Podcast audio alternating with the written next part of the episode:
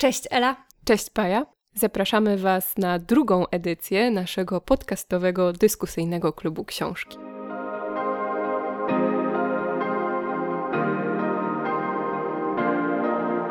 Bardzo się cieszymy, że możemy Wam przedstawić kolejną edycję naszego podcastowego dyskusyjnego klubu książki. Przypomnijmy, że pierwszą książką, którą omawialiśmy wspólnie razem z naszymi obserwatorkami i obserwatorami, słuchaczkami i słuchaczami były Pestki Anny Ciarkowskiej, a dziś bohaterką dzisiejszego odcinka i, i tej edycji naszego klubu książki jest Najada Zyty Oryszyn z wydawnictwa Drzazgi. Bardzo się cieszymy, że możemy Wam przedstawić tę niezwykłą książkę. I nasze słuchaczki, które nagrały fragmenty ze swoimi recenzjami właśnie na jej temat. temat. Wiemy też, że część osób czytała z nami, e, ale nie zdecydowała się na przysłanie nagrania i im też bardzo dziękujemy za udział w naszej akcji. E, na pewno będziemy udostępniać recenzje, które pojawiły się na Instagramie, więc e, tam też zajrzyjcie, jeśli chcecie poznać jeszcze inne opinie i wrażenia z lektury Najady. A teraz może chwilę krótko porozmawiamy sobie o tym, co to jest za książka, kim jest autorka, skąd taki pomysł, żeby ją przeczytać, czyli co nas, a właściwie mnie, bo to ja właściwie ją wybrałam. Tak, Ela jest osobą, która zdecydowała tym razem, co czytamy i to był strzał dziesiątki, ale naprawdę bardzo się cieszę, że powiedziałaś, czytamy teraz na jadę i, i myślę, że powiesz nam za chwilę, dlaczego właśnie tak, ta co książka. mnie urzekło, tak, tak. tak. co Cię urzekło. Ale może rzeczywiście zaczniemy od tego w ogóle, skąd ta najada i, i dzięki komu ją mamy, a mamy ją właśnie dzięki wydawnictwu Drzazgi, bo wydawnictwo Drzazgi to nowe wydawnictwo, które postanowiło zacząć swoją mm, działalność właśnie od wznowienia książki Zyty Oryszyn, bo ta książka ukazała się już 50 lat temu, w latach 70. To jest debiut Zyty Oryszyn, tak mocna książka, taki debiut po prostu... Mhm nie mam słów. E, tak więc mamy do czynienia tutaj z wznowieniem i wspaniale, że ta książka pokazuje się teraz, kiedy mamy zupełnie nową perspektywę na to, co ta książka prze przedstawia i możemy z jeszcze różnych bardziej zróżnicowanych punktów widzenia na nią pojrzeć, oczywiście do czego sobie przejdziemy. Mm, później zarówno my, jak i nasze gościnie, które nagrały krótkie recenzje, mm, ale może powiemy krótko też, co w ogóle jest w tej książce i o czym ona jest. Może Ty chcesz coś na ten temat powiedzieć? To jest książka, o której trudno chyba powiedzieć, e, co się w niej dzieje. Raczej e, łatwiej chyba będzie nam wymieniać tematy, ale. To na pewno. ale żeby jakoś tak zarysować Wam, gdzie się przenosimy i z kim się spotykamy, to może e, warto wspomnieć, że Najada to jest książka, która dzieje się na wsi, więc przenosimy się właśnie do e, świata PRL-owskiej wsi i tam spotykamy jej mieszkańców, a także osoby przyjezdne. Oni wszyscy próbują się jakoś odnaleźć w tym świecie. To jest świat taki bardzo poukładany, wydawałoby się, przynajmniej z pozoru, taki, gdzie wszystko ma jakiś rytm, jakieś od dawna wyznaczone ramy czy kolejny, którymi przesuwamy się naprzód, naprzód, ale im bardziej się wczytujemy w tę książkę, tym bardziej widzimy, że niemal wszyscy e, bohaterowie i przede wszystkim bohaterki jakoś z tych kolejn chcą trochę chociaż się wydostać. Myślę, że przede wszystkim to chyba o tym jest ta książka. Tak jak mówisz, trochę łatwiej mówić o tej książce w kategoriach tematów albo motywów, albo mhm. symboli, które się w niej pojawiają. To naprawdę jest niesamowita kompania, jeśli chodzi o różne interpretacje albo tego, co my same jako czytelniczki możemy w tej książce odnaleźć. Mm, mówiłaś tutaj tych, o tych kolejnach, utartych y, ścieżkach, mhm. wyznaczonych już dawno torach. Mm, mnie osobiście jedną z pierwszych i nie tylko mnie, bo mogę już Wam zdradzić, że nasze gościnie też będą o tym wspominać, mm, ale jedna z pierwszych y, interpretacji, albo jeden z takich pierwszych motywów, y, albo zasad, która przychodzi do głowy, kiedy czytamy tę książkę, dla mnie to jest właśnie ten bardzo silny, taki patriarchalny ustrój, z którym mamy tutaj do czynienia, z bardzo mm, z jednej strony z zabobonami, a z drugiej strony z jakąś taką wielką bojaźliwością i tym strachem wychodzenia przed szereg. Więc to jest taka pierwsza rzecz, która mnie tutaj wydaje się oczywista w tej książce. A inną rzeczą, na którą zwróciłam uwagę, to jest mm, przepięknie zarysowany motyw odchodzenia w mhm. tej książce. I ten motyw odchodzenia można również, nie tylko można sobie go zidentyfikować, ale można go interpretować na wiele różnych y, sposobów.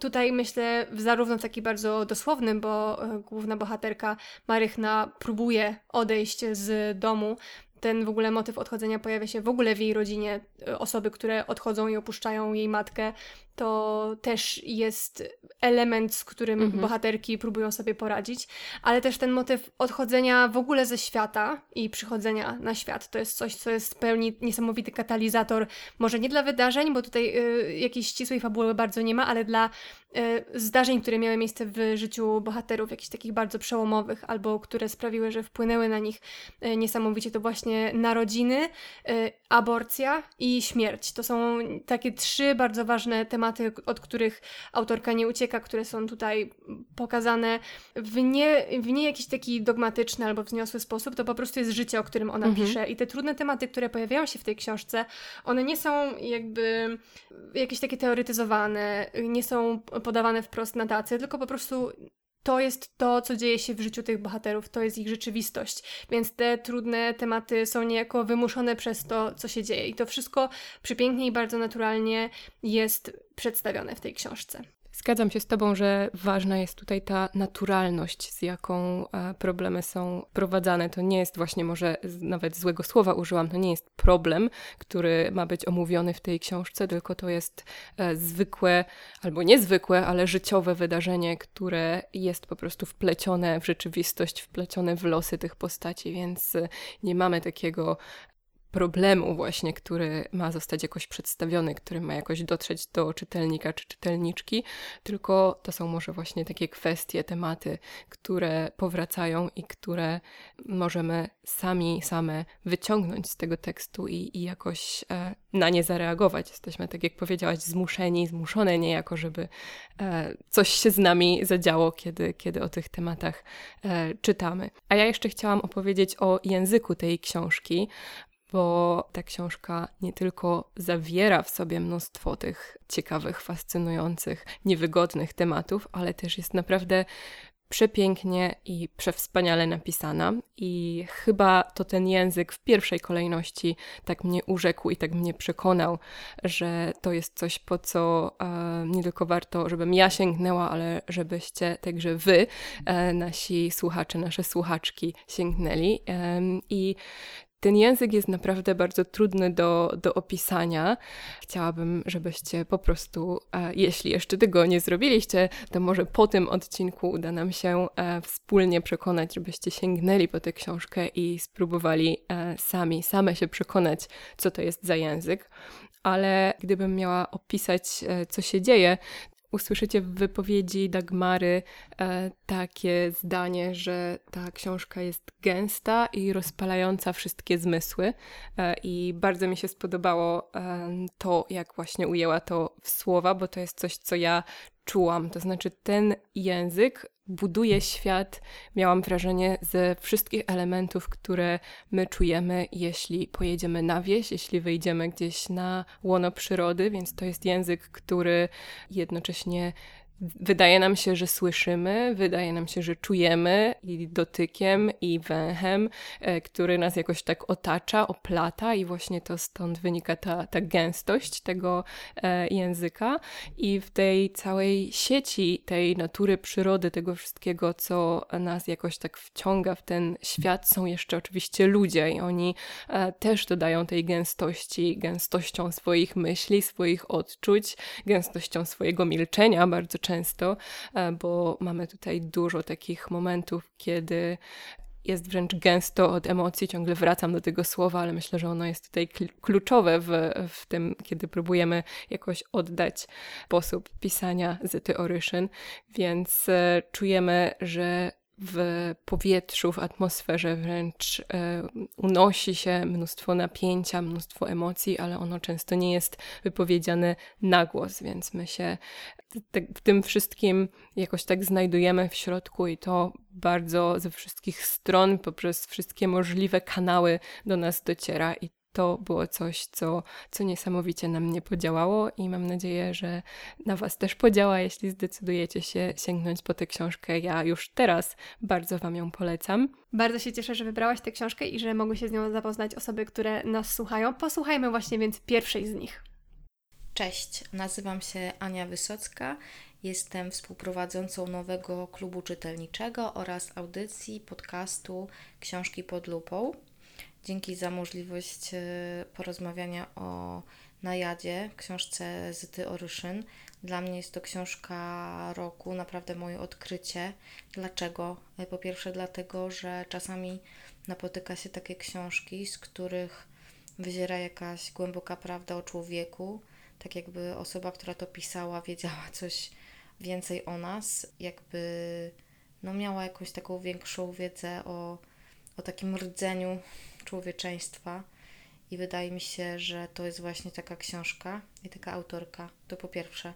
A po drugie, dla mnie to jest napełnienie takiej luki po lekturze współczesnych pisarek, takich jak na przykład Martyny Bundy z jej nieczułością, jak Anny Dziewit-Meller z Od jednego Lucypera, jak y, Moniki Drzazgowskiej z jej Szalejem, y, jak z kilkoma książkami Zyty Rudzkiej, że poruszane tam tematy kobiecości, aborcji, prowincji, ucieczki z prowincji, zimnego chowu, tak zwanego wychowania, y, życia w milczeniu, w tajemnicy, nieumiejętności ukazywania sobie uczuć między kobietami, jakiejś więzi głębszej, że to tak mi się wydawało, że to są jakieś książki, które powstały w próżni i te próżnie właśnie jakoś mi zapełnia książka Zyty Oryszyn. Pokazuje, że, że ktoś to już kiedyś próbował napisać. Może straciliśmy te kilkadziesiąt lat od pierwszego wydania y, powieści Najada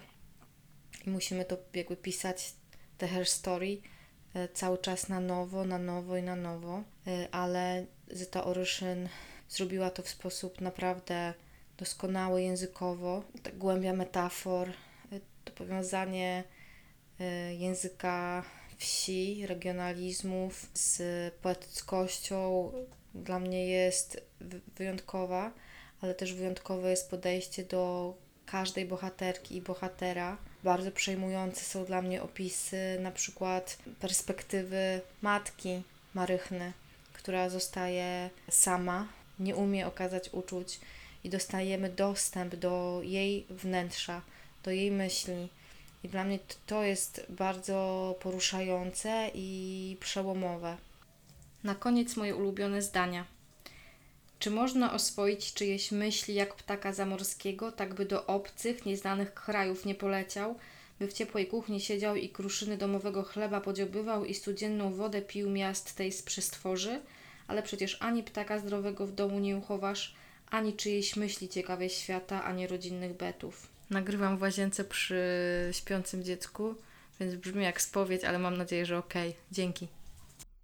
Bardzo w tej wypowiedzi podoba mi się to zwrócenie uwagi na lukę. To mhm. jest y, naprawdę niesamowicie ciekawe spostrzeżenie. To ta próba wypełnienia jakiegoś braku albo jakiegoś sposobu narracji albo czyjegoś głosu w literaturze. Mm, ostatnio teraz czytamy sobie y, stówkę Anny Dziewit-Meller i Justyny Sobolewskiej y, i przy jednym z esejów pojawiło się takie sformułowanie, które wróciło do mnie, gdy słuchałam wypowiedzi Ani, że paradoksalnie, to był esej Anny Dziewiętnele, mm -hmm. że mhm. paradoksalnie bliżej jest jej do chłopa z Podbeskidzia niż do pana Tadeusza. I coś takiego właśnie jest w Zycie Oryszyn i w jej książce Najada, że bardzo blisko czułam się związana z tymi problemami, odczuciami, może nie w takiej w takim kontekście jeden do jeden, mając te same doświadczenia, bo oczywiście ich nie mam, ale czuję większą bliskość z tym światem, z tymi problemami, z tą nieumiejętnością e, wyrażania się, o której też mówiła e, Ania, że to jest też coś, czego doświadczyłam i co potrafię zrozumieć, więc ta bliskość, która się tutaj pojawia, to zrozumienie, które się tutaj pojawia dzięki tej książce, to jest bardzo cenne doświadczenie i bardzo się cieszę, że możemy wypełniać tę lukę i że pojawiają się takie książki, które opowiadają o doświadczeniach, które są nam wszystkim bliskie i że pojawiają się nowe głosy, które pozwalają uzupełnić jakby to, jak można mówić o świecie. Tak, myślę, że to jest bardzo ciekawa obserwacja, którą wspólnie tutaj z Anią um, i z Anną Dziewit-Meller poczyniłyście, że um, bliżej nam jest do takich postaci, chociaż uczy się nas, że Polska stoi szlachtą i że to szlachta zbudowała Polskę, prawda? Teraz też czytasz trochę na ten temat, więc e, takie tematy w naszych rozmowach się e, pojawiają, a jeśli tak się zastanowić, to e, właściwie dlaczego miałoby tak być? A mimo to wychodzimy z takiego założenia, że co ja mogę mieć wspólnego z postaciami, które są w książce sprzed 50 lat, które mieszkają na wsi i żyją prawdopodobnie w warunkach zupełnie innych niż większość z nas. I to chyba takie szkolne wychowanie i jakaś taka obowiązująca ogólnopolska narracja sprawia, że, że myślimy w ten sposób.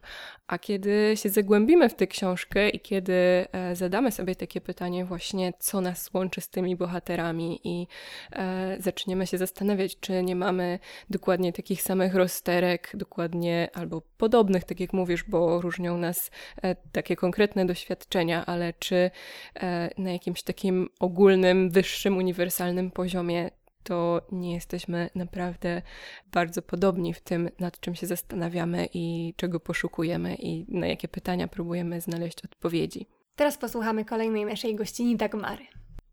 Cześć, tu Dagmara z kanału Nałogowe Czytaczki. E, cieszę się, że mogę wziąć udział w akcji Eli i Pai e, i podzielić się z Wami moimi spostrzeżeniami na temat książki Najada Zyty Oryszyn. Dzięki dziewczyny. Mm, długo można by dyskutować w ogóle na temat symboli zawartych w tej krótkiej, ale jakże gęstej i takiej rozpalającej wszystkie zmysły książce. Ja jednak skupiłam się na postaciach kobiecych, mm, bo według mnie Oryszyn świetnie pokazuje kobiety, które w jakiś sposób nie wpisują się w nałożone na nie społeczne ramy i w swoim życiu lawirują z jednej strony pomiędzy oczekiwaniami innych, e, oczekiwaniami wobec tego, jakie one powinny być, co robić, a z drugiej strony swoimi własnymi przekonaniami, swoimi potrzebami. E, przez postaci takie jak Marychna, jej matka, babka Sawki, ale też parę innych, które przewijają się gdzieś e, w tle tej narracji. Autorka zwraca uwagę na to, jak ważna jest szczera rozmowa, e, rozmowa, bez której często nasza ocena tego, co inni robią, może się opierać w sumie tylko na jakichś domysłach i być przez to niezwykle krzywdząca. Dojmująca dla mnie była samotność, poczucie wyobcowania tych kobiet, które są jak tytułowana jada, tak? Z jednej strony są obiektem pożądania i fascynacji wiejskiej społeczności, a z drugiej wzbudzają w niej strach i szybko są przez ludzi obwiniane za jakieś nieszczęścia, które się przydarzają wokół. I też uderzyło mnie to, jak bardzo uniwersalna pod względem poruszanego tematu jest to książka, no bo przecież została ona napisana już pół wieku temu, a myślę, że wiele z tych tematów, które e, Oryszyn porusza w, w najadzie, są jeszcze wciąż cały czas bardzo aktualne. Temat e, patriarchatu i tego właśnie, jak e, świat traktuje kobiety, jest, jest cały czas bardzo aktualny i myślę, że pomimo tego, jak wiele się zmieniło na polskiej wsi, no to wiele też problemów jeszcze wciąż jest aktualnych. Jeszcze raz dziękuję dziewczyny i do usłyszenia. Tutaj w nagraniach obu dziewczyn pojawiły się takie słowa jak herstoria i patriarchat i z jednej strony Owszem, ta książka ukazuje się po 50 latach, może za późno, albo może powinna być znana już wcześniej, ale myślę sobie, że dobrze, że mamy ją teraz, kiedy niektóre z czytelniczek, kiedy dyskursie kulturowym pojawiają się narzędzia, które pozwalają na, na interpretację czegoś, co nie jest nazwane wprost w tych książkach, czyli właśnie mhm. mechanizmów rządzących społeczeństwem, jakichś kodów kulturowych. I że teraz mając w zasięgu ręki różne materiały i różne historie, możemy na nowo odczytywać tę książkę, więc bardzo się cieszę, że te tematy przy lekturze sprzed pół wieku wychodzą, że one się pojawiają, że doszukujemy się nich doszukujemy się ich i że mamy na nie słowa i że możemy o nich rozmawiać w kontekście nie tylko tego, co dzieje się teraz, ale także w kontekście tego, co zostało napisane 50 lat temu. No właśnie, i to jest też dla mnie ciekawe e, porównanie świata, w którym mamy te słowa, którym możemy nimi operować, a tego, gdzie, e, tak jak u e, Zyty Oryszyn, te słowa albo nie istnieją, albo nie są na tyle spopularyzowane, czy nie są na tyle przyzwoite, żeby, żeby się nimi posługiwać. Więc e, tak jak cały czas mówimy, są e, w tej książce naprawdę aktualne tematy, chociaż nie pada takie słowo właśnie jak patriarchat, jak aborcja, czy jak na przykład wątek queerowy, który udało się jakimś sposobem autorce przemycić. Ja jestem z tego powodu bardzo szczęśliwa, e, zwłaszcza, że mamy czerwiec, to tym bardziej chciałam o nim wspomnieć, e, więc to jest moim zdaniem kolejny powód, żebyście przeczytały, przeczytali i spróbowali wypatrzeć e, ten wątek, o którym wspominam, ale też, żeby przyjrzeć się właśnie temu, co się stało z naszym językiem i gdzie my już potrafimy, potrafimy, mamy taką, taką możliwość, żeby przyłożyć jakiś termin, żeby e, użyć jakiegoś narzędzia, tak jak powiedziałaś, y, już dostępnego nam, wypracowanego przez kogoś innego, przez które my możemy e, spojrzeć na daną sytuację, więc bardzo dobrze, że mamy tę książkę teraz, bardzo dobrze, że ona została napisana tak dawno, bardzo dobrze, że mamy te wszystkie narzędzia i bardzo się cieszę, że dziewczyny wszystkie o tym powiedziałyście. Tutaj w wypowiedzi Dagmary pojawia się też bardzo ciekawy wątek rozmowy. Mhm. A paradoksalnie brak tej rozmowy w książce, bo czytając ją odnosiłam wrażenie, że ci wszyscy bohaterowie owszem żyją ze sobą nawzajem, ale tak naprawdę się nie słuchają, a przede wszystkim do siebie nie mówią. Bardzo wiele dzieje się we wnętrzu postaci. Przykładowo Marychna, ona wyobraża sobie sytuacje, które mogłyby się dziać. Ona sobie wymyśla światy, do których ucieka. Ona tworzy zupełnie inną, czasami alternatywną rzeczywistość, w której mogłaby funkcjonować, bo ta nie spełnia jej oczekiwań. Mamy matkę y, Marychny. Ten monolog matki Marychny to jest absolutny majstersztyk. To jest chyba to jest najlepszy moment najlepszy tej fragment tej książki. Wszystkie naprawdę. są bardzo dobre, ale ten jest tak, najlepszy. Właśnie. I ten, ten, ten moment tej mm, milczącej, surowej, y, posługującej się monosylabami matki, kiedy ona nagle otwiera usta, a właściwie wpuszcza nas do swojej głowy, tak?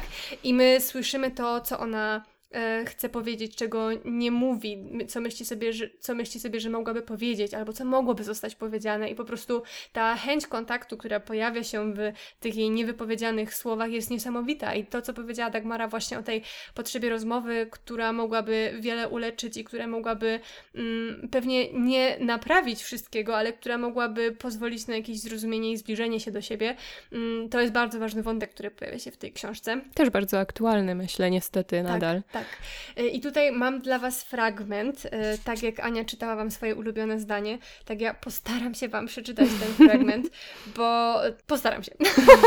postaram się. Taka Maryśka, co tam mówić o Heńku? Taka Maryśka z domu uciekła. Szast prast była, nie ma jej, do głowy mi nie przyszło i do teraz nie wiem dlaczego uciekła. Po co? Wróciła. Przyszła. Nawet w gębę nie szastnęłam. Myślę se, sama powie dlaczego. Nie trzeba poganiać. Słońca nikt nie pogania, ono samo sobie wstaje raniutko i zapada wieczorem, kiedy potrza. Nic tu gadanie nie pomoże. Tak czy nie tak? I czekałam na tej słowa, i czekałam, i nie doczekałam się.